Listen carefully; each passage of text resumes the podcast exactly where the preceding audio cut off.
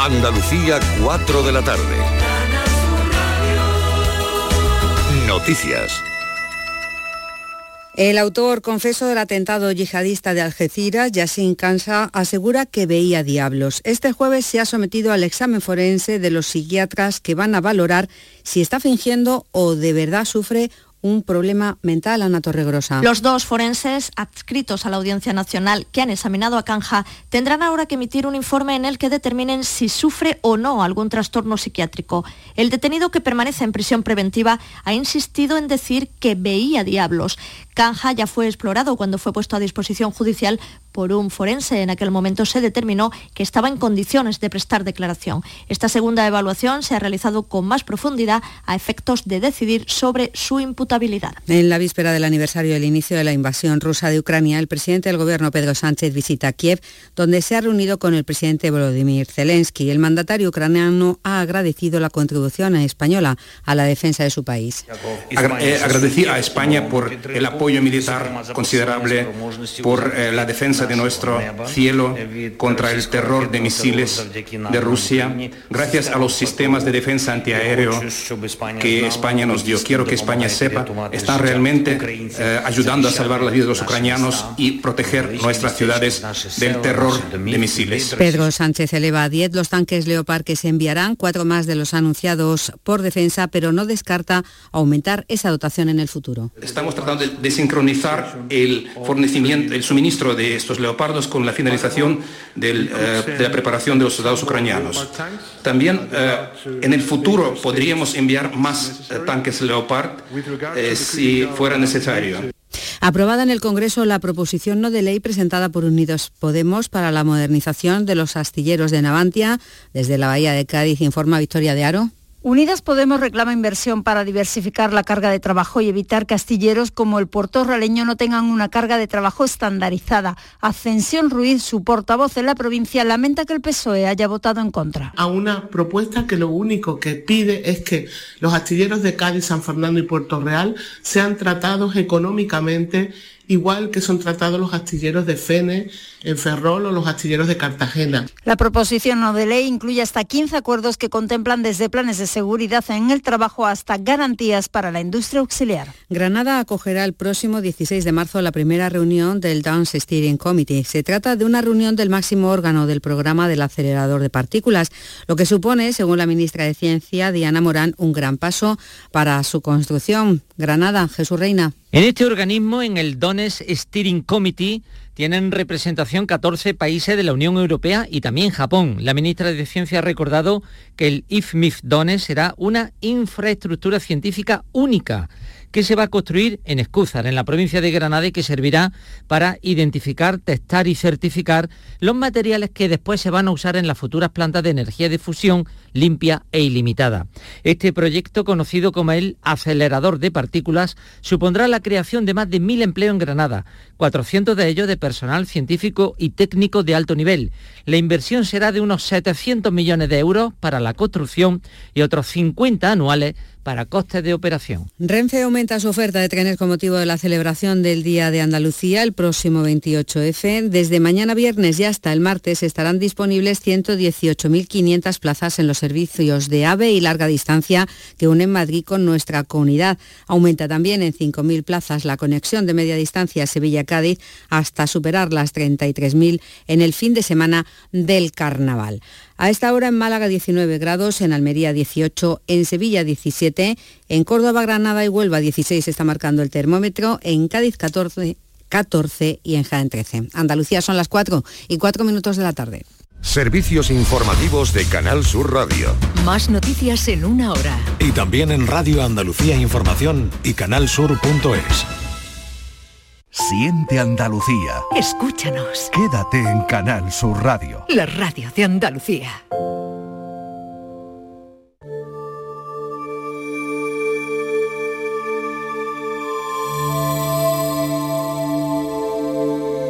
La tarde de Canal Sur Radio con Mariló Maldonado. Cuatro y cinco minutos de la tarde vamos a estar acompañándoles hasta las seis. Si pensamos cómo nos hemos vestido hoy, cuánta historia hay detrás de un acto cotidiano, El uso de la ropa fue originado por la necesidad de sobrevivir a los cambios del clima. Luego llegó el diseño. La confección fueron usadas para distinguir a los hombres de las mujeres. Más adelante se sumó la disputa de clases. La elección de la vestimenta tiene que ver con el género, con la raza, con la clase, que está claro que le da sentido a la forma en la que también son leídos los cuerpos. Pensemos por un momento en el pantalón. ¿Lleváis puesto hoy un pantalón?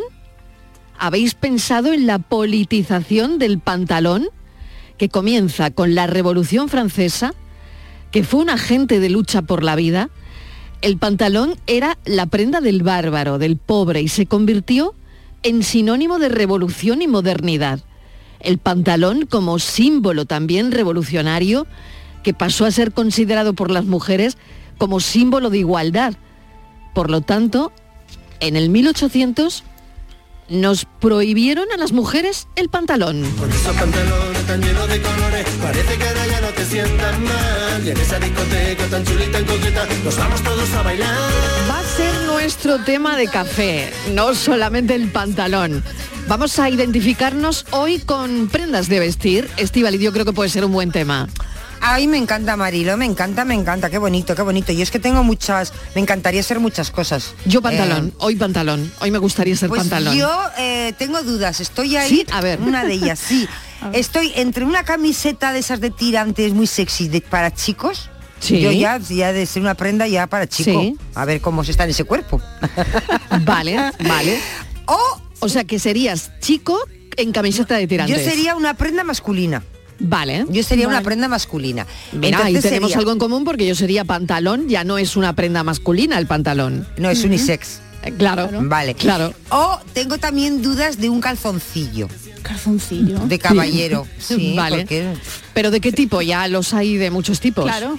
Los, los justitos, eso, los que van apretaditos. Boxer, ¿no? Eso, Le llaman eso. ahora. Como en mi Vale. casa no hay muchos hombres, nunca ha habido, pues estoy muy perdida yo en, la- en las las modas. prendas masculinas. En las sí. modas de los Sí, calzoncillos. mi vale, casa bien, todos bien, somos bien, bien. mujeres. Bueno, sin problema ninguno.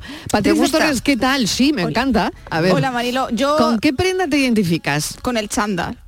Con el chandal. Ay, hija, claro, es muy de una generación eso del chandal. Sí, sí, ¿O sí. no? Yo es que Sí. lo utilizaba mucho. Sí, Y, bueno, sí. yo lo y yo- a mí me encantaría Sí. venir en chándal aquí. Sí. Ah, pero ya no poco- vienes en chándal. No. Haces mal, Ay, hombre. ¿serías una Hay que venir en así? Sí, también de vez pero en hay cuando. algunos chándal que son que visten. Hija, pa' Hombre, claro, puedes- Rosalía va en va a en recoger. Vamos, aquí los Grammys de ayer, que se van a entregar en Sí. Andalucía, no sabemos dónde, pero Mm. probablemente en Sevilla, pero Sevilla, se, sí. se van a entregar en Andalucía. ¿Cómo va a venir Rosalía? En chándal. Claro, Yo estoy con- convencida. Claro, en chándal y con unos taconazos, Marilo. Yo creo que por sí, ¿no? ejemplo, Y con brilli, Seguro. brilli. Claro. Y brilli, brilli. Claro. Esa pedazo uña, el brillo. claro. Van a venir en chándal. Mm, Antes bueno, que sentís. Pues yo calzoncillo de leopardo. vale, pues ya lo estoy esa definiendo, ya lo voy Esa es la definiendo. pregunta del café de hoy, ¿no? Sí. ¿Cuál es exactamente la pregunta? Si fueras una prenda, ¿cuál serías? Una prenda, sí, una, una, sí, una prenda, algo de vestir, de ropa, ¿cuál serías y por qué? Yo, yo sería una prenda masculina. Bien, Francis Gómez, ¿qué tal? Si fueses una prenda, ¿cuál serías? La gorra porque no puedo salir a la calle que me achicharro. Vale, o sea, una gorra. Una gorra. ¿Tú te identificas con una gorra? Ah, Absolutamente. Las hay de muchos tipos también. Claro, de muchos tipos, pero Vale. así de, tipo béisbol, por ejemplo. La- Bueno, esas Claro, que tienen yo- visera. Claro, Visera, yo tenía claro. dudas entre eso y también yo había pensado es que esto, llevo toda la mañana, no he hecho otra cosa que pensar en esto, ¿eh? Te vas a creer. Hoy no he hecho nada. hay que Hoy- pensar hoy no he en- hecho en nada. nuestro café de Hoy las to- cinco, ¿eh? Llevo toda la mañana desde que he llegado sentada, concentrada, pensando en este tema. Bien. Que Eso me gusta. ¿eh? Buscando prendas, sí. Eh, pero no he hecho nada del programa, ¿eh? Solamente esto. que, que estaba pensando yo eh, esta mañana y cuando me han Sí. dicho, cuando me ha dicho el, el tema Marilo, he pensado yo, hoy un vestido de noche.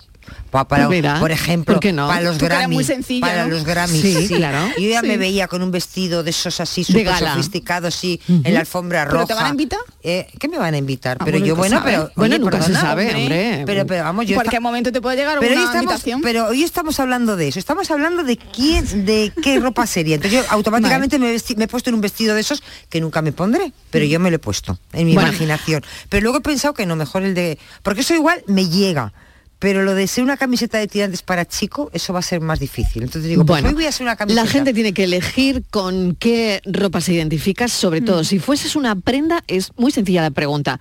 ¿Cuál serías y por qué? En nuestro café de las 5 esto y ahora nuestro enigma. La paranoia de la tarde. Vamos con ella. Bueno, pues voy a pedirle un poquito de música a Fran, que me está gustando esta semana hacerlo con esta Sí, por musiquita favor. clásica. Suave. siempre sí, que me gusta mucho, claro. Mira, Le da un... Le da mucho nivel Bueno. esta cama musical. pues vamos a Vamos a al- ello. al enigma. En Francia fui fabricado, en España soy vendido, y con afán por las damas siempre he sido pretendido. Si me prenden, prendo. Si me sueltan, estoy perdido. Francia fabricado y en España vendido. Bueno, estos enigmas del estaba- siglo cuando ha dicho eso de la Edad Media. En el croissant, digo, va a ser un croissant, pero no, Uy. no- pero no cuadra, uy. pero no ¿Puede cuadra, ser algo de comer? pero no, No, cuadra nada, no, no. cuadra, Venga, no cuadra, os lo leo Mariló. otra- os lo no leo cuadra con lo que ha dicho. Escucha, verás cómo no cuadra. Lo vamos a repetir y os voy a dar una no. O sea, no nada. es nada de comer. No. No es nada de comer. No. Bueno, pues descartamos ¿Ves? todo lo que tenga relación con la Venga, comida. Repito. En Francia fui fabricado, en Sí. España soy vendido, y con afán por las damas siempre he sido de pretendido. Si me prenden, prendo. Si me sueltan, estoy perdido. La clave está en prender. Y tiene que ver con nuestro tema del café. Ahí lo Y dejo. tiene que ver con el tema del café. La clave está en prender, seguramente. Mm, posiblemente. O en estar, Se prende o en- a la ropa o en estar perdido. o en estar perdidos. También. Bueno, hemos dado una pista enorme, dos claves enormes. En Francia lo fabricaron y en España fue vendido. Bueno, pues si lo saben, llamen a Francis Gómez. Nos vamos un momentito a publicidad y enseguida hablamos de los escribidores.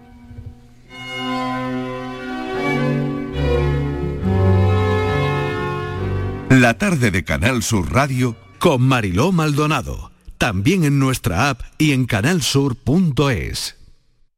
Últimos días en las segundas rebajas del líder. Rapimueble, no las dejes escapar. Apilable de salón 349 euros. Conjunto de sofás 549 euros. Y paga en 12 meses sin intereses con todas las ventajas de Rapimueble. Más de 200 tiendas en toda España y en rapimueble.com. No es una fiesta cualquiera. El carnaval de Cádiz es para disfrutarlo con los cinco sentidos puestos en sus coplas, los tipos y la calle.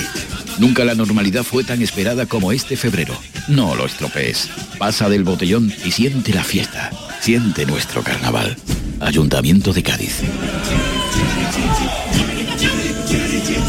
Somos una comunidad que no necesita filtros, con seguidores de todas partes del mundo. Somos una red social unida, una tierra que avanza, que crea y que cuida, con amigos que van mucho más allá del tiempo real. Una comunidad orgullosa de estar muy conectada con nuestra manera de sentir y nuestra manera de vivir. Feliz Día de Andalucía. Esta es tu comunidad. Un mensaje de la Junta de Andalucía. Cuando rascas un rasca mega millonario, un rasca por 10 o por 20 o cualquiera de los rascas de la 11, siempre rascas algo. ¿Algo? ¿Algo como qué? Pues por ejemplo, puedes rascar una celebración, mucha ilusión y puede que hasta un millón de euros. ¿Así? Pues entonces dame un rasca. Con los rascas de la 11 tienes un montón de maneras divertidas de rascar momentazos y premios de hasta un millón de euros. Rascas de la 11, rasca el momento. A todos los que jugáis a la 11, bien jugado. Juega responsablemente y solo si eres mayor de edad. La gente que más madruga, que viaja, que estudia, que trabaja, lo cuenta en La Mañana de Andalucía, el club de los primeros de Canal Sur Radio. Tenemos un número de WhatsApp para todos los que estéis despiertos desde bien temprano y queráis participar en el programa. Es el 616-161-161. La Mañana de Andalucía, el club de los primeros de Canal Sur Radio, de lunes a viernes desde las 5 de la mañana, con Charo Padilla. Más Andalucía, más Canal Sur Radio. Escuchas Canal Sur Radio en Sevilla. No lo pienses más. Este año haz borrón y casa nueva con la hipoteca joven IN95. La hipoteca que estabas buscando. Porque te financiamos hasta el 95% del menor valor entre tasación y compraventa. Para más información, acércate a nuestras oficinas o entra en cajaruraldelsur.es. Te sobran razones para venir a Caja Rural del Sur. Hipoteca joven IN95 de Caja Rural del Sur. Formamos parte de ti. Reciclos llega a tu ciudad. La nueva aplicación con la que podrás ganar premios solo por reciclar. Participa reciclando latas y botellas de plástico de bebidas. Cuida tu entorno y gana premios. Descárgate la aplicación Reciclos y empieza a formar parte del reciclaje del futuro. Ecoembes y Ayuntamiento de Dos Hermanas. Décima Feria de Artesanía de Aracena. Del 25 al 28 de febrero en el Pabellón Ciudad de Aracena reunimos a 25 artesanos con la mejor producción de nuestra tierra. Gastronomía, cerámica, textil, madera, cuero, cristal, talleres de manualidades y exhibición de elaboración de dulces tradicionales. Están Gourmet de Aracena con productos locales. Aracena, ciudad de la Gruta de las Maravillas y cuna de la tradición artesana. Estás estupenda. Gracias. Medicina estética en Clínica Doctor Ortiz. ¿Tu hermana y tu hermano también? Ellos cirugía plástica en Clínica Doctor Ortiz. ¿Y el pelo de tu marido? Ah, injertos capilares en Clínica Doctor Ortiz. Ahora en Clínica Doctor Ortiz ampliamos servicios. Ginecología general, funcional y oftalmología. Seguridad, confianza y satisfacción de nuestros clientes. La mañana de Andalucía. Canal Sur Mediodía. La jugada local de Canal Sur Radio. Andalucía a las 2. El mirador de Andalucía. Días de Andalucía. Toda la información local y de cercanía y que te interesa está en tu radio. Canal Sur Radio Sevilla. La radio de Andalucía en Sevilla.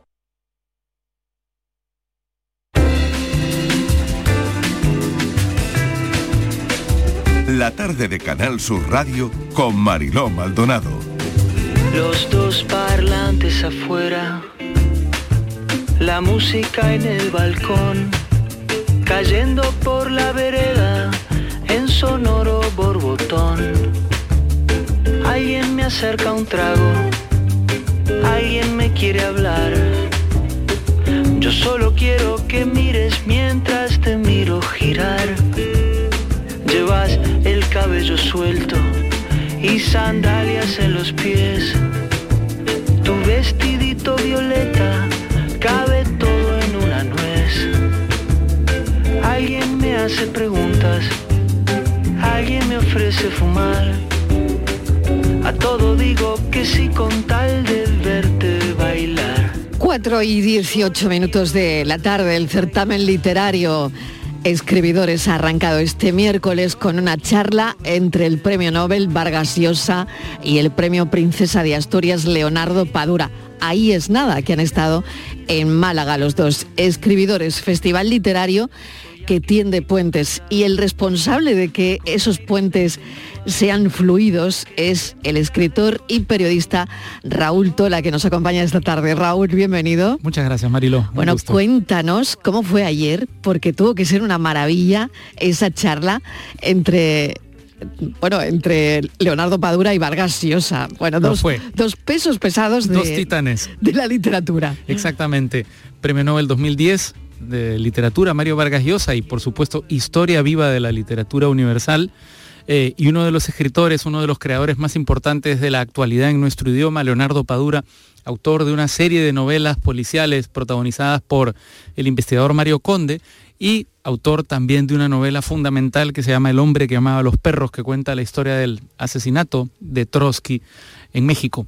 Eh, los dos se encontraron en eh, la sala Unicaja de conciertos María Cristina, moderó además, que se dice fácil, Marisol Schulz, la directora de la Feria Internacional del Libro de Guadalajara, la segunda feria del libro más grande del mundo, la más grande en nuestro idioma, y la verdad es que fue una noche mágica, una inauguración eh, extraordinaria del Festival Escribidores, eh, que los tuvo a los dos hablando de sus obras, hablando de lo que es ser escritor y hablando como se tituló la mesa de los personajes de su vida, los personajes literarios y las personalidades literarias que definieron eh, los escritores que son ambos ahora. Hubo un momento en el que Vargas Llosa, por ejemplo, eh, se dedicó a hacer un halago, un elogio a Madame Bovary, mostrando, digamos, su sorpresa permanente por Emma Bovary, eh, que fue absolutamente deslumbrante, ¿no? Eh, yo creo que las personas que estuvimos reunidas ahí fuimos unos privilegiados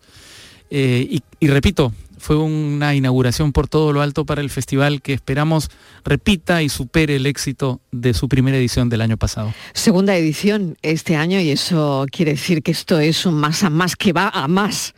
Raúl, esto va más. Fue tanto el éxito de la primera edición del festival, hubo tantos llenos eh, en las distintas mesas redondas que tuvimos, que eh, nos planteamos en esta edición el desafío de hacer crecer los aforos, pero también hacer crecer geográficamente el festival. Y por tanto, aunque mantenemos a Málaga como el epicentro del festival, hemos abierto tres sucursales del Festival Escribidores, por decirlo de alguna manera, en Granada, en Almería y en Sevilla. Ahí se van a realizar el día de hoy y mañana también mesas redondas para hablar de literatura, eh, con la idea de que el Festival Escribidores sea un festival que abarque Andalucía, es decir, que no se restrinja a Málaga, si bien Málaga seguirá siendo nuestro punto de partida, ¿no? Es la ciudad en la que lo, fundamos y en la ciudad donde, donde está su epicentro. Pues déjame introducir en la conversación a Fernando Iwasaki, escritor, como ya saben, bueno, mm, está en los medios de comunicación también. Fernando, bienvenido, gracias por acompañarnos. Mil gracias, Mariló. Encantado de estar en el programa y de saludar a Raúl y, a Joana, que también nos escucha. Joana Grulla, que la voy a saludar ahora mismo, que está en los estudios de Granada. Joana, bienvenida. Muchas gracias, Mariló. Muchísimas gracias. Buenas tardes a todos. Bueno, eh, esto va a ser una conversación tremendamente interesante porque em, el hecho de expandir el, festival, como dices, por toda Andalucía, claro, ahí tienes a Joana, tienes a Fernando Iwasaki, es que hay buenos embajadores, ¿no? Efectivamente, Fernando, un gran amigo, Joana, eh, que participa en esta edición de Escribidores eh, por la buenísima relación que tenemos con el Instituto Cultural Rumano, pero que creo que esta conversación que estamos comenzando a tener ahora mismo aquí en Canal Sur Radio es un resumen de lo que es Escribidores, porque lo que estamos haciendo eh, aquí es entablar un diálogo entre dos culturas literarias fundamentales como son la latinoamericana. Fernando y yo somos peruanos, buenos amigos desde hace muchos años. Joana es rumana. El, año pasado el festival se inauguró con un diálogo también extraordinario entre Mario Vargas Llosa y Mircha Cartarescu. Entonces el festival es eso, es una bisagra eh, donde se encuentran estas dos tradiciones y donde dos tradiciones que deberían dialogar más pueden intercambiar puntos de vista, tanto en las mesas redondas como en los otros momentos del festival, cuando los escritores nos tomamos un café, nos sentamos a comer. Lo que pasa es que las mesas redondas incluyen al público también, es enriquecedor para el público también. Pero esa es, es la idea de escribidores, ¿no? El diálogo, el encuentro. Lanzo una pregunta, ¿cuál es la misión del escritor hoy día, Fernando? A ver, Voy a tratar de partir de lo que ha estado diciendo Raúl, porque a mí me parece que Escribidores no solamente se ha abierto desde Málaga a toda Andalucía, sino que se está abriendo a otras literaturas y tener a, a Joana Grulla no solo con nosotros en el festival, sino en Andalucía y escribiendo en español, tiene un gran valor. Es decir, no es eh, no, no es algo que deba pasar desapercibido que Joana es una escritora extraterritorial que nació en un idioma pero que ha elegido escribir en español. Y al mismo tiempo es interesante lo que decía Raúl del diálogo con Mircea Cartarescu, porque muchos escritores rumanos eh, han escrito en español e incluso en francés, Ionesco, por ejemplo, eh, Mircea Eliade, pero es que en español eh, Vintila Joria, eh, que vivió en, España muchos años, escribía en español, ¿no? Entonces, Joana se, se, suma a esta ilustre lista y creo que esa es una de las misiones y responsabilidades del escritor hoy en día, que es tender puentes hacia autores de otros países, de otras lenguas, de otras tradiciones, de otros tiempos, y en ese sentido, la misión que, está cumpliendo la cátedra eh, Mario Vargas Llosa es para mí maravillosa. ¿no? Ahora, yo quisiera añadir algo en el sentido de lo que dice Fernando, si me permiten. Durante el diálogo entre Vargas Llosa y Cartarescu, descubrimos que los escritores rumanos, por lo menos los de la generación de Cartarescu, eh, aprendieron a escribir gracias a los escritores latinoamericanos, lo que a mí me pareció absolutamente extraordinario y sorprendente y creo que el propio Vargas Llosa también lo dejó incluso un poco desconcertado. ¿Por qué? Porque durante la dictadura de Ceausescu la literatura estaba muy controlada, pero por alguna razón la literatura latinoamericana del boom no lo estaba Entonces, muchos escritores rumanos se formaron en esta conexión con lo latinoamericano que se ve reforzada con estos encuentros, ¿no? Es decir, ese encuentro que se produce gracias a, la literatura aquí en el festival lo queremos reproducir físicamente, ¿no? Qué interesante todo esto. Joana, yo creo que aquí nos importa muchísimo lo que tengas que comentar ahora, ¿no? Porque qué interesante eh, que personas en, Rumanía, lectores, tuvieran acceso, estudiosos de la literatura latinoamericana, a esos libros con historias igual que se podían ver reflejadas en lo que estaba pasando en Rumanía, ¿no? con la caída de Nicolai Ceausescu. En primer lugar, muchas gracias Mariló. Quiero, quiero saludar a, todos. Eh, aprovecho pues para saludar a, Fernando Iwasaki y para agradecerle de corazón estas palabras tan generosas que, que, me ha dedicado. Yo le debo muchísimo a Fernando. Es un gran amigo, un escritor enorme y de verdad eh, siempre, siempre, siempre eh, le tengo un agradecimiento enorme por, por, cómo, habla de mí y aprovecho también para, saludar a Raúl, que no, estuvimos en, contacto a propósito del festival y muchas gracias por, la invitación al programa. Y ahora respondo un poco a la pregunta que me, me estabas planteando, Mariló. En efecto, en, en, en Rumanía se leía muchísimo a, a los escritores hispanoamericanos. Eh, claro, está el ejemplo de Mircea Cărtărescu, que, hablaba de la gran impronta que tuvo en su literatura el realismo mágico. También podríamos hablar al respecto de Norman Manea, otro gran escritor rumano al que Borges le influyó muchísimo y de hecho hace, hace mención a Borges en varias de sus novelas. Y, en efecto, pues fue un, digamos, toda la literatura hispanoamericana dejó una, impronta muy, muy acentuada en, la literatura rumana. Eh, claro, incluso durante la dictadura, y durante la dictadura se leía a los escritores eh, latinoamericanos. Es increíble, lo estaba comentando con Raúl también ahora mismo, que a mí me sorprende muchísimo sobremanera, que probablemente no, no habíamos caído en ello, no lo habíamos pensado, ¿no? Pero en el corazón de escribidores efectivamente está el vínculo literario entre Hispanoamérica y, España, ¿no? Que, que tuvo un antes y un después con el boom del realismo mágico que marcó no lo sé, vosotros sois los expertos, pero mal, marcó todo un siglo, marcó el siglo XX, mm. todo esto, ¿no? ¿En qué momento estamos ahora?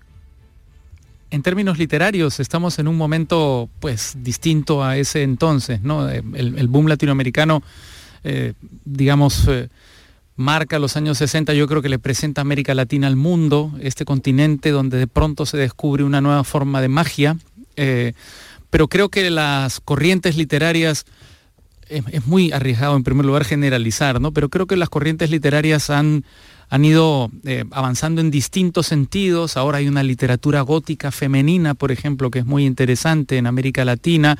Eh, creo que la impronta realista sigue dominando eh, el, universo de escritores latinoamericanos, pero hay una fuertísima, una fortísima tradición fantástica también, algo que, digamos, ha ido ganando terreno. Y creo sobre todo que la, la, literatura latinoamericana digamos, está en un, en un lugar muy particular que ha cambiado mucho, pero que sigue siendo un lugar pródigo en historias. ¿no? América Latina es un continente, eh, como se dice, creo que para hablar de, de, Argentina, en el que Franz Kafka sería un escritor costumbrista, porque es una realidad sorprendente, permanentemente eh, impresionante y creo que la literatura sabe recoger mucho mejor incluso que la historia o que la sociología los procesos que se viven en, nuestro continente. Iwasaki.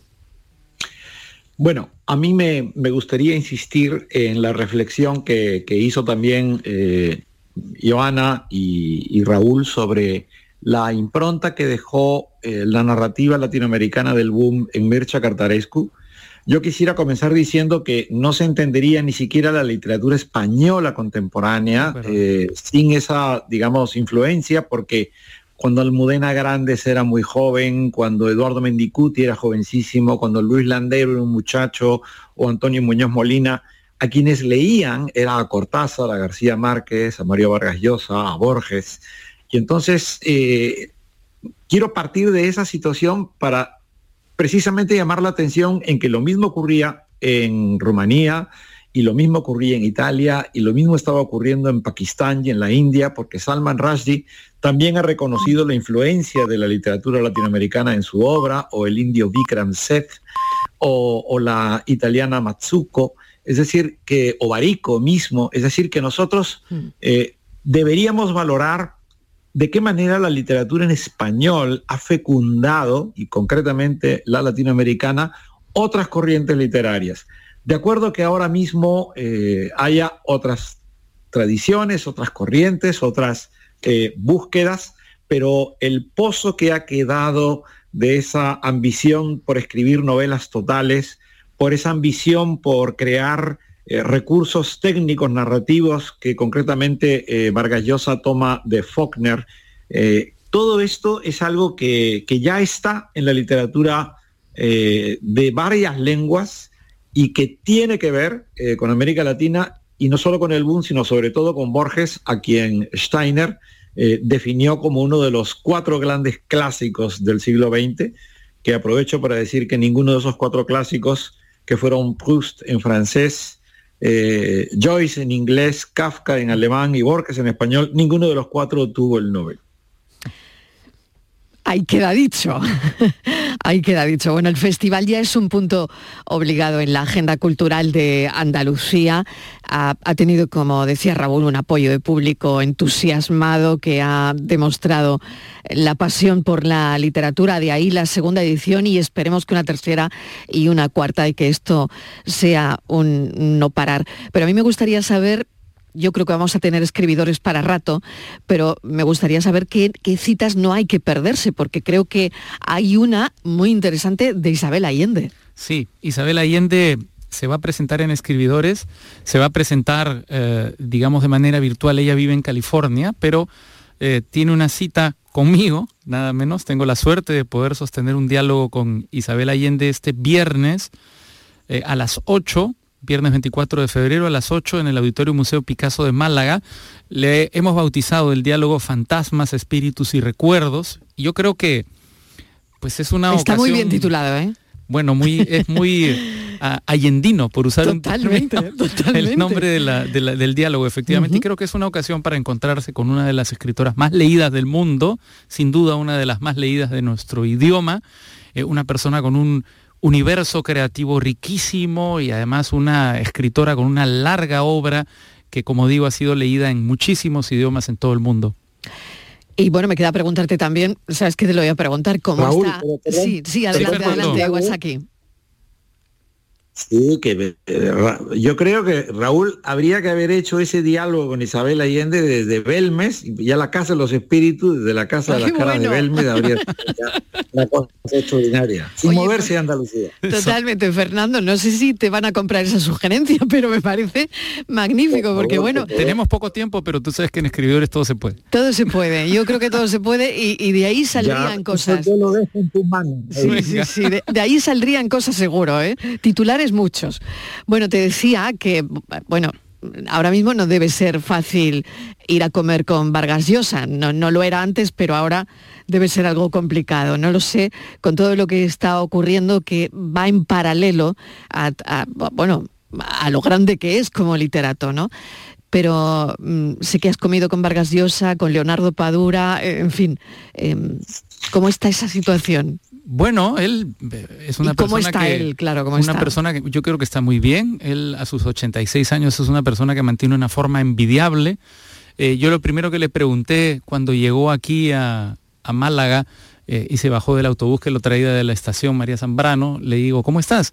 Y me dice, en plena forma. Y yo creo que esa es, ese es el espíritu eh, que junto con su eh, vocación literaria y con la técnica literaria y con, digamos, este universo literario que construyó, nos ha contagiado el Vargas Llosa, ¿no? Este, eh, digamos, temperamento entusiasta, curioso, estas ganas de seguir haciendo cosas nuevas, de seguir descubriendo cosas nuevas.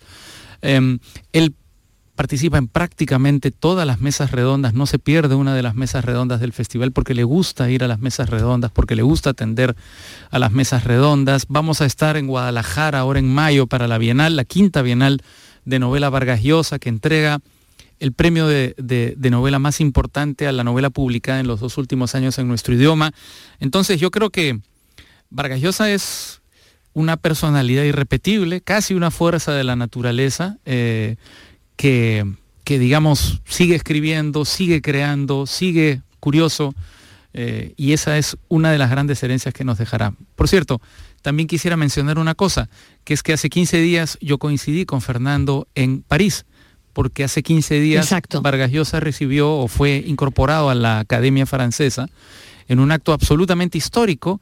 Es la primera vez desde que se funda la Academia en 1634-35 por el cardenal Richelieu como recordó el propio Vargas Llosa, el malo de los tres mosqueteros, en que un em, autor que tiene el íntegro de su obra en un idioma que no es el francés accede a la Academia Francesa. Así que yo creo que mm, he coincidido con Fernando en varios de estos eventos que nos ha regalado Vargas Llosa a lo largo de los últimos años, hechos históricos, irrepetibles, em, y yo creo que ese también es parte de su legado, porque haber recibido este, este reconocimiento que es integrar la Academia Francesa, habiendo escrito toda su obra en español, creo que es el mejor resumen de la manera en la que la literatura es capaz de transgredir las fronteras y unificar, digamos, tradiciones que de otra manera no se encuentran tan cercanas. Y la importancia que eso tiene para todos los autores, que me da la impresión que, claro, que sigue poniendo en el podio que a la literatura que se hace que de allí, ¿no? Bueno, hay una cosa que, dijo, que dijo eh, la secretaria permanente de la Academia Francesa que yo creo que es fundamental en una entrevista que ofreció a propósito de la incorporación de Vargas Llosa, y es que pocas personas han hecho tanto como Vargas Llosa en la promoción de la literatura francesa. Muchos de los que hemos llegado eh, para leer literatura francesa, quienes hemos leído, qué sé yo, Madame Bovary, o hemos leído a Sartre o a Camus, o mm, los escritores franceses, a Proust, qué sé yo, eh, lo hemos hecho justamente por eh, la permanente promoción que ha hecho Mario Vargas Llosa de la literatura francesa. Entonces, yo creo que él le ha granjeado muchísimos lectores a los escritores franceses y buena parte de la literatura francesa se conoce gracias a la promoción y al estímulo de, autores como él, o específicamente de él. Qué interesante. Bueno, y me voy a Perú, eh, Duele todo lo que está ocurriendo y se lo lanzo también, le pregunto a Raúl Tola, ¿no? Es, es doloroso lo que pasa en Perú ahora mismo. Fernando. Lo es, Mariló, pero me gustaría decir, y, y con esto no quiero ser ave mal agüero, que todo lo que está ocurriendo en América Latina en general y en el Perú en particular va a terminar ocurriendo en Europa en general y en España en particular antes de 10 años. Esto viene pasando desde los años 90. En los años 90 ningún país latinoamericano podía aprobar sus presupuestos generales sin la aprobación de todos los organismos financieros internacionales. Ahora esto le pasa a España. En los años 90 comienzan los procesos eh, duros, difíciles, de paz, reconciliación, perdón, Chile, Argentina. Eso está pasando en España, con todos los temas de la memoria, y, son igualmente complicados.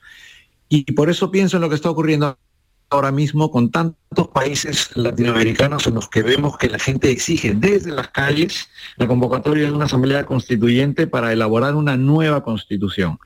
Eso la audiencia lo sabe muy bien, está también en los comentarios políticos en España y mucho me temo que estamos ante una ola de populismo que nos va a golpear a todos.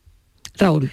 Yo suscribo lo que dice Fernando plenamente. Siento que hay un modelo que se ha venido replicando en América Latina em, que ha tratado de ponerse en la práctica en el Perú, que es el modelo del populismo de izquierdas, eh, de la escuela de Chávez o de eh, bueno, de Maduro, su heredero, o del propio Ortega, eh, y en el caso peruano, felizmente, no prosperó, es decir, felizmente en el Perú, digamos, su operador era un personaje profundamente inculto y profundamente torpe, el expresidente y prospecto de dictador Pedro Castillo, que intentó dar un golpe de Estado eh, que se deshizo como el papel mojado y a las dos horas ya no era más presidente, había sido vacado por el Congreso y había, eh, digamos, asumido la presidencia su vicepresidenta, Dina Boluarte, que es ahora presidenta del Perú.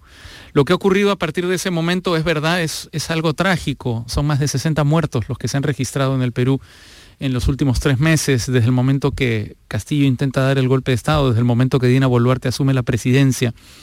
Y es que yo creo que efectivamente hay ahora mismo en nuestro continente, eh, ha habido siempre grandes diferencias, grandes dificultades, grandes bolsones de, ciudadanos que no tienen plena ciudadanía, que se encuentran eh, aislados, marginados, ¿no? Eh, y en el caso del, del Perú, lo que siento es que esos bolsones han ido creciendo económicamente, pero en muchos casos no han encontrado un correlato en términos de derechos ciudadanos. Y yo creo que ahí se ha producido este descontento que ha sido canalizado de la peor manera por Pedro Castillo. Porque Pedro Castillo se presentó como un redentor, como un salvador, jugó la, carta identitaria de una forma, digamos, muy, muy exitosa, la verdad. Entre otras cosas, con eso ganó las elecciones. E hizo una serie de promesas, muchas de ellas incumplibles, pero que ahora han comenzado a estallar. Porque al no poderse cumplir, digamos, se culpa a quienes sacaron del poder a Pedro Castillo de que no se puedan cumplir. No sé si me estoy explicando perfectamente. perfectamente. el, peligro, el problema eh, y las consecuencias del populismo más, eh, más ramplón, ¿no? Pues os voy a desear muchísima suerte, que haya escribidores para Rato Fernando Iwasaki. Muchísimas gracias por acompañarnos. También le doy le mando un abrazo enorme a, Joana Grulla, que desde el 97 vive en Granada, vive aquí en Andalucía, que es profesora titular de Teoría de la Literatura y Literatura Comparada, que su último libro de relatos, Las mujeres de Hopper, no hay que perdérselo. Y mil gracias por haber estado con nosotros. Muchas gracias. Por favor. gracias. Un placer. Y a Raúl Tola, gracias, y a seguir con todo. Un placer.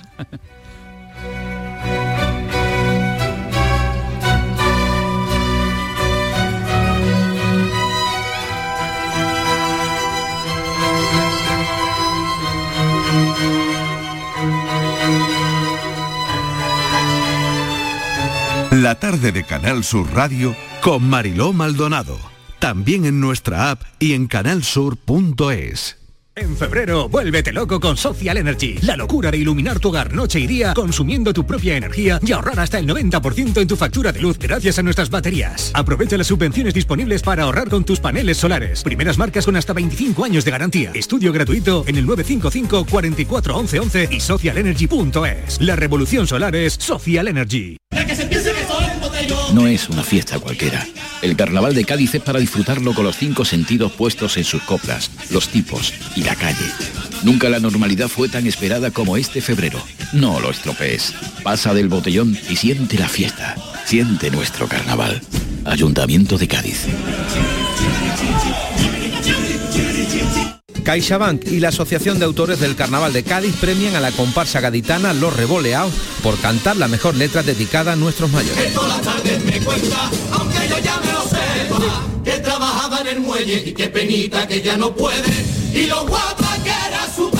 Los Revoleados, la comparsa de Javier González Vázquez e Iván Romero Castellón, ganadores de la primera edición de Mayores llenos de coplas. Muchas felicidades y que viva el carnaval. CaixaBank, mayores llenos de coplas y de vida. Los fines de semana nos despertamos en los mejores rincones de Andalucía para que conozcas su historia, su cultura, sus curiosidades, sus leyendas. Te invitamos a conocer una Andalucía llena de talento, hermosa, fascinante y única. Andalucía nuestra. Los sábados y domingos desde las 7 de la mañana en Canal Sur Radio con Inmaculada González. Más Andalucía, más Canal Sur Radio. Las noticias que más te interesan las tienes siempre en Canal Sur Mediodía, Sevilla. Y este lunes te llegan con el Ayuntamiento de Bormujos, localidad que organiza la Gala de Andalucía. Hablaremos con su alcalde, con quien repasaremos este tema y otros asuntos de la actualidad. Canal Sur Mediodía, Sevilla. Este lunes 27 de febrero, a las 12, como siempre en directo, con la colaboración del Ayuntamiento de Bormujos. La banda y Unión Cine Ciudad te invitan al preestreno de King mi pequeño rey. ¿Cómo voy a llamar? El jueves 2 de marzo en Sevilla, Málaga, Córdoba y Jerez. Entra en la web de la banda y participa en el concurso. Podrás conseguir cuatro entradas y disfrutar de la emocionante lucha de una niña por salvar a un cachorro de león con la única ayuda de su mejor amigo y su abuelo.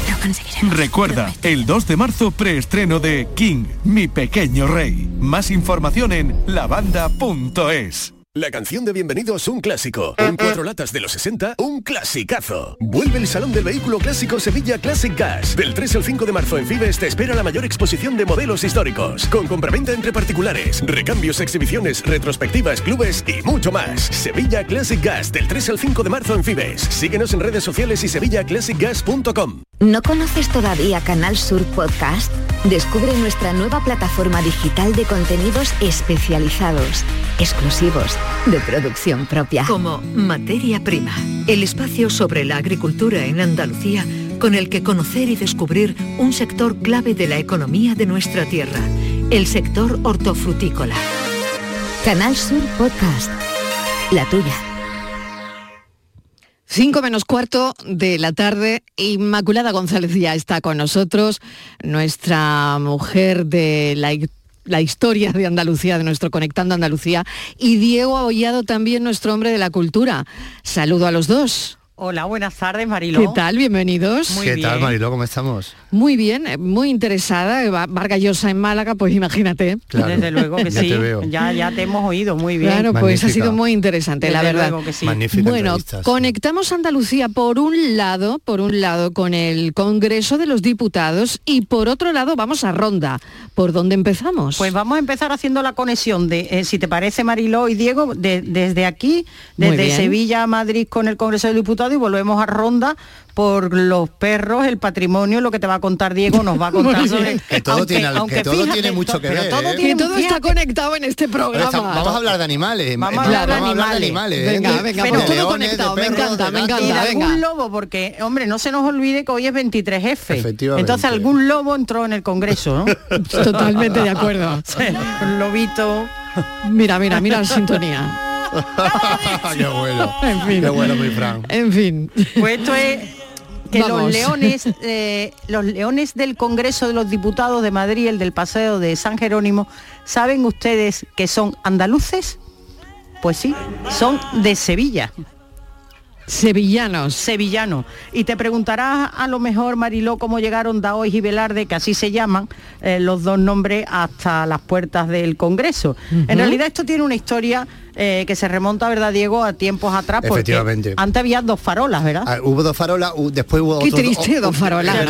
Después, después hubo otros dos leones que, Eso es. que no eran de una calidad máxima y de- se trasladaron Ah. a Valencia. Siguen vivos esos dos leones, hay que Pero decirlo, no, es- ¿eh? no, no es que no fueran de una calidad máxima, es que los primeros que se hicieron, Diego, eran, eran de yeso, los pintaron con Y cada, vez- y betún llovía, y cada yeso. vez que llovía- Entonces, bueno, yo te hablo de otros, de otros otros, todavía otros, que, que tenían más prestancia, efectivamente, están en Valencia, tenían algo de más prestancia, no era bronce, era mármol, pero eran pequeños. Entonces Ujú. es verdad que quedaban, quedaban un tanto, no quedaba simétrico ni armonioso, ni equilibrado Eso, que no en la eran- fachada. no O daban- sea, que no solo tienen su historia, sino que tienen WhatsApp. Tienen Claro, sí, totalmente. bueno, te voy a contar. Bueno, que estos dos leones, los que están ahora, que fueron fundidos en 1865 aquí en Sevilla, en la Real Fábrica de Artillería del barrio sevillano de San Bernardo, son los que ahora flanquean la puerta del Congreso de los Diputados. Pero como tú bien dices, la cosa ha para mucho y tiene, tiene guasa, porque... eh, se le vuelva a encargar al primitivo artesano, al zaragozano ponciano ponzano, que esto sí, esto ya lo realiza, como decimos, pues eh, en, en los cañones estos fundidos, ¿no? En este material. Pero eh, el- la guasa que tienen los leones, que hay uno de ellos ¿Qué le pasa a uno de ellos? que Inmaculada? no tiene testículo. Bueno, Venga no ya, no, nada. hombre. Estáis de, estáis de cachondeo. Hombre, de verdad te lo digo. Hasta los blogueros hablan del asunto este del escroto de los leones. En 1985, cuando bajan los leones de sus pedestales para restaurarlos, se dieron cuenta que a uno de los dos leones le faltaban los testículos. Yo directamente, eso, fue un olvido del autor, nadie se dio cuenta bueno, Vaya olvido del autor. Claro, es que hay un canal que se dedica a la historia que incluso hizo una encuesta en la calle preguntándole a los Si transeúntes había que ponerle, Sí, si había que devolverle o devolverle o bueno o, o implantárselos porque no bueno, sabemos. ¿eh? pues opiniones, yo solo he rescatado unas cuantas. Venga. Aquí suenan las opiniones, sí, sí, sí. Van a sonar ya. Venga. Ahí están. Ah, no suenan. No, bueno. No suenan. Bueno, Vale, bueno, bueno, ahí, ahí, las ahora, ahora, ahora. También hay que tener- Porque ¿de dónde eres? De Málaga. No se ve nada, se ve todo oscuro y no... Se ve todo oscuro, pero has conseguido ver Parece algo. que no hay nada. Habría que ponerlo, sí, sí, para que no esté feo uno con uno y otro... eh. Bueno, y esto, Inmaculada, era gente tratando de ver si los tenían o no. que era difícil de ver porque evidentemente no, los tenían estaban, uno de claro, ellos, claro. No estaba. No, Di- no. Dice un, un paisano de Málaga, dice, anda que venía aquí a Madrid a saber si este el león tiene unos testículos. Vaya La problema, verdad ¿no? que, en fin, que Bueno, no ha faltado el humor, ¿no? No, no, no ha faltado el humor. Yo por resumir os digo que eh, efectivamente pues tienen una historia, están vinculados con Andalucía, allí siguen y esto ha servido hoy para poner un poco de sentido del humor. Claro que sí, que ponerlo. Y además el león Sí, por la, por la fecha que es. Por la fecha por que fecha es, por que es, eso lo, planteé. Digo, pues vamos a reírnos eso- un poco. esos leones hombre. han Pues visto sí. mucho y es verdad que también el, el- el león ha sido siempre el símbolo de España ¿eh? Vamos, no, es, no es la única iconografía que vemos mm, definiendo a la nación española o a la monarquía española con dos leones tú vas al Palacio Real y en la escalinata principal del Palacio Real está flanqueada también por dos leones tú ves cuadros desde Felipe IV hasta Carlos II estamos hablando de los Habsburgos de otra dinastía y El siempre leones. aparece el león el león español no la, fíjate la equipación la equipación de la selección española en los años 20 tenía un león, le llamaban los leones, porque el símbolo de España era ese, era el león. Y en, el, ¿no? y en el, Eh, y en el esto de Andalucía, ¿no? Efectivamente. Tenemos un león. Pero bueno, eso se el llama más por el origen de Hércules. Pero es verdad Pero que, bueno. que el león siempre, siempre de alguna manera, siempre se ha hablado del león español. Cuando vemos crónicas del siglo XVII, del siglo XVI, incluso de final del siglo XVI, siempre se hablaba del león como el animal que, que- que- que definía España, ¿no? Lo mismo que. Inglaterra le definía el unicornio, que, que cada país le definía un animal, ¿no? Y siempre ha sido el león en el, Hombre, caso y hasta el punto que cuando sustituyen estos de yeso por otro que le encargan a, a otro artista El- que, los que están en Valencia que- que ahora, es Belver, efectivamente, que es es Belver. que se retiran porque no imponían. Efectivamente, porque el león tiene que dar miedo. Si un león no da miedo, ¿de que no sirve? Si no, ¿eh? vamos, si no, no, no tiene ningún sentido, claro, si no tienen esa presencia que tienen ahora, claro, no, no sería lo mismo, ¿no? Pero bueno, mucho, está muy bien lo de los leones, pero desde esta semana el patrimonio de Ronda tiene nuevo visitante. Pasamos de los leones a las mascotas que van a poder entrar con sus dueños a espacios, por ejemplo, como los baños árabes, como la casa del gigante.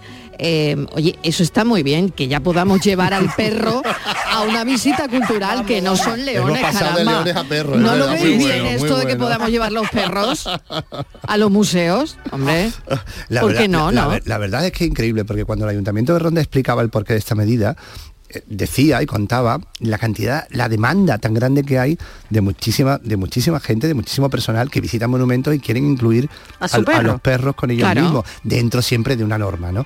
Y yo de repente me he puesto a investigar y he visto que esto es un mundo para desarrollar, ¿no? Esto es un mundo paralelo. Pero y si- un Efectivamente, es un mundo paralelo. hacer pis Lo es. o? Pues a ver, aquí está, a ver, los perros, como todo en la vida, mm, tienen un dueño, tienen un, tienen un dueño que es responsable. Y los perros también educados en función a la responsabilidad del dueño. Si el dueño sabe que su perro puede acceder o, o opta a la opción de poder mm, acceder a un monumento, pues tiene que tener esa responsabilidad necesaria. Pero fíjate, yo, yo me he quedado flipado. ¿Dónde se puede ir? ¿Dónde se puede ir con el perro? Bueno, A pues ver. fíjate, yo, yo me he quedado flipada de lugares que se puede ir con perros, ¿eh? Yo, fíjate- en Londres me imagino que, que- que sí, porque Bueno. aquello está como mucho más interiorizado. En Londres de repente, de momento pueden ir a todos los servicios de la. Church, de la Claro. Church of England. Es decir, la. Church of England is pet friendly. Quiere decir Hombre. que la Iglesia de Inglaterra deja que las mascotas vayan, Entren. fundamentalmente los perros. Normal. Vamos, luego va al aeropuerto Es que si no, no va nadie. Zona prohibida niños. efectivamente. Ya, ya, pero, pero es que si no, eh, eh, bueno, en Inglaterra pasa, que Pero si no, no va la gente. ¿eh? Si yo no puedo llevar al perro, no voy. Pero tú esa fíjate... es- esa, es la mentalidad. ¿eh? Claro, claro, efectivamente. Y tú fíjate que lugares tan emblemáticos que no, que no nos cuadraría, como Pompeya, por ejemplo, patrimonio Ujú. de la humanidad, como todos sabemos, el, el- el centro arqueológico de referencia del mundo romano, ahí pueden entrar los perros, en Pompeya, ¿eh? Pueden entrar los perros con ciertas limitaciones. Cuando entras en los interiores de las casas que visitas, tienes que llevarlos en brazos, pero pueden entrar perros. En la casa Batlló en Barcelona, que no lo entiendo porque la casa Batlló no deja de ser una casa, también pueden entrar los perros. ¿Y pagan? Yo, no pagan, entra con el dueño. El billete del perro sí. buena pregunta, Ella, Inmaculada. Inmaculada, que Buenísima Inmaculada pregunta. va Oye, pollo. ¿Pa- ¿Paga el perro? ¿El perro paga para entrar o no? Hombre, hombre es que, No, no paga. pregunta del millón. A ver, a ver, en Stonehead, ¿sabes qué es Stonehead? El, el gran monumento Mm. inglés del, del- Sí. del- de la prehistoria británica, que Mm. tal. Ahí entran, incluso te, te facilitan, te facilitan bolsas de agua para que el perro beba agua y todo eso, ¿no? Mm. Pero ahí sí que tienen, porque ¿Qué los paga? ingleses lo cobran todo, ahí sí que tienen un sobrecoste, ¿eh? Ah, Pero es el único sitio en el que he encontrado, ¿eh? Fíjate que lo Qué hay. ¿eh? curioso, qué y después también en Andalucía hay lugares donde pueden entrar los perros. Venga, a ¿eh? ver, aquí Mira, dónde pueden ir los Mira, perros. Museo de Automovilismo y Moda de Málaga, un museo Hombre, magnífico, claro. de verdad. Ahí pueden entrar los perros, fíjate. Bien, bien. Castillo de Segura, en Jaén, también pueden entrar los perros. Es decir que, y, y o además sea, que, y que ahora esto se va abriendo cada vez más, La- ¿no? Fíjate, el- la, la capilla sistina del románico español, San Isidoro de León. Pueden entrar los perros, que además hay un perro magnífico en, uno- en uno de los frescos, hay un mastín maravilloso blanco, yo creo que en homenaje a esos perros. Es decir, que, que- que son O muchos sea, que más veremos, sitios, a- ¿eh? veremos perros visitando el Prado. No lo sé. Ya te- no te pases, Mariló. Que te, que te he Bueno, visto bueno. ya. Te has venido arriba, Mariló. Te has venido arriba, Mariló. Totalmente. Bueno, a Yo- yo- paso yo no qué me sé, ¿no? extrañaría. Yo me Hombre. conformo con que disfrutemos de los perros que tiene el Prado, ¿eh? Nunca Ay, olvidemos. fíjate cuando Eso un sí, perro eso vea sí, un eso sí. cuadro con otro perro. Bueno, y en Pompeya, imagínate, con la de, Claro, con la de gatos salvajes, que hay, bueno, salvajes, con la de gatos que hay en Pompeya, que han cumplido siempre los gatos en Pompeya una labor básica. Bueno, los gatos siempre han cumplido una labor básica en muchos sitios. Sí. No quiero pensar lo que hay. Pero, pero, pero que el Prado es muy interesante porque en el Prado hay muchos perros. Nunca olvidemos que el icono máximo del arte español, que son las meninas, Eso tiene un es, magnífico perro, ¿eh? vamos a ver. ¿eh? y Goya pintó muchos perros y el Prado está lleno de perros, es uno de los museos con más perros del mundo. Yo, yo si, te, si me lo permitís, prefiero quedarme contemplando esos perros de los cuadros. ¿eh? Sí, hombre, pero claro. bueno, pero bueno, a ver, qué perro que si, si, si tienen que estar que entre. ya, ya Hombre, me está claro que sí. convenciendo. ¿eh? Hombre, que sí, que tienen que... que es cultura, ¿no? Oh. Bueno, despido a mis dos grandes de la cultura y la historia, Inmaculada González y Diego Abollado. Mm, Más la semana que viene. Un beso enorme para A los dos. Yo tengo un perro aquí a la casa nostra, tiene mi Y le voy a preguntar a Enrique Jesús Moreno si él tiene perro o no tiene perro. ¿Tú tienes perro ni nada? No, ni nada. Que sería la, No. la pregunta. ¿Tú tienes perro? No, pues no. No. No. Pero lo que sí tienes un programa maravilloso a las seis en punto de la tarde donde nos va a contar algunos Sí, contenidos. Hay, hay que cuidarlo y mimarlo Hombre, mucho también. claro que sí, claro que sí. sí, Echarle de comer, hay que echarle de comer. Algo así, algo así. Pues mira, hoy nos vamos a ocupar de, mm, en fin, de un asunto que, que afecta, que, que afecta a más personas de lo que pensamos inicialmente.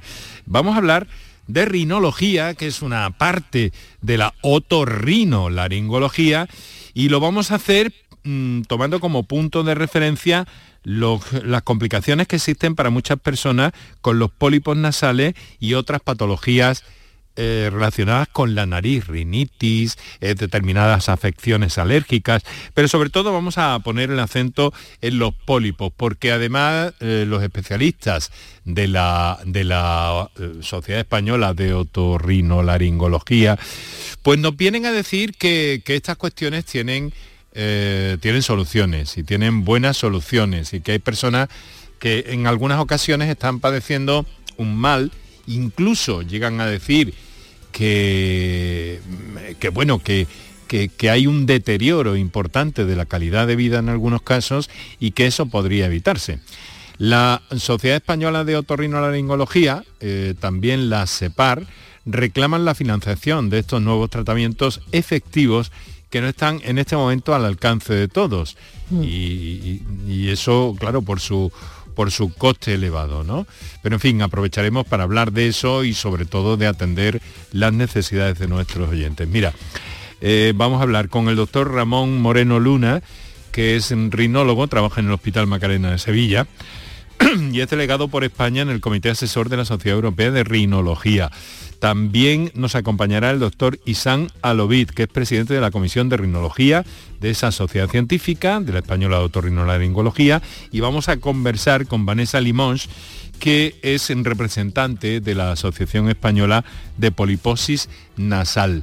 Así que con un contenido muy abierto, muy extenso y como siempre dispuestos a acoger las comunicaciones, las experiencias y los puntos de vista siempre enriquecedores que nos eh, trasladan en nuestros oyentes, eh, pues bueno, lo haremos a, eso. Pero es que acabo de ver aquí que le han dado un premio a mi Patricia. Claro que sí, y lo vamos a contar enseguida porque hoy es un buen día para esta redacción del programa y sobre todo para nuestra compañera Patricia Torres. No me digas que me he adelantado. El, ¿Qué va, qué va, qué va? Ah. El jurado de la séptima edición de los premios 9 de marzo por las personas desaparecidas ha otorgado el premio a la mejor, mejor labor informativa y de comunicación a Patricia Torres por su espacio de podcast desaparecidos en Canal Sur Radio. Es el segundo, ¿no, Mariló? Que es el segundo, es el segundo que tiene esta redacción ya, pero lo vamos a celebrar ahora mismo por todo me ha llegado el flash en directo. Un beso Claro que sí, después de las noticias. Venga.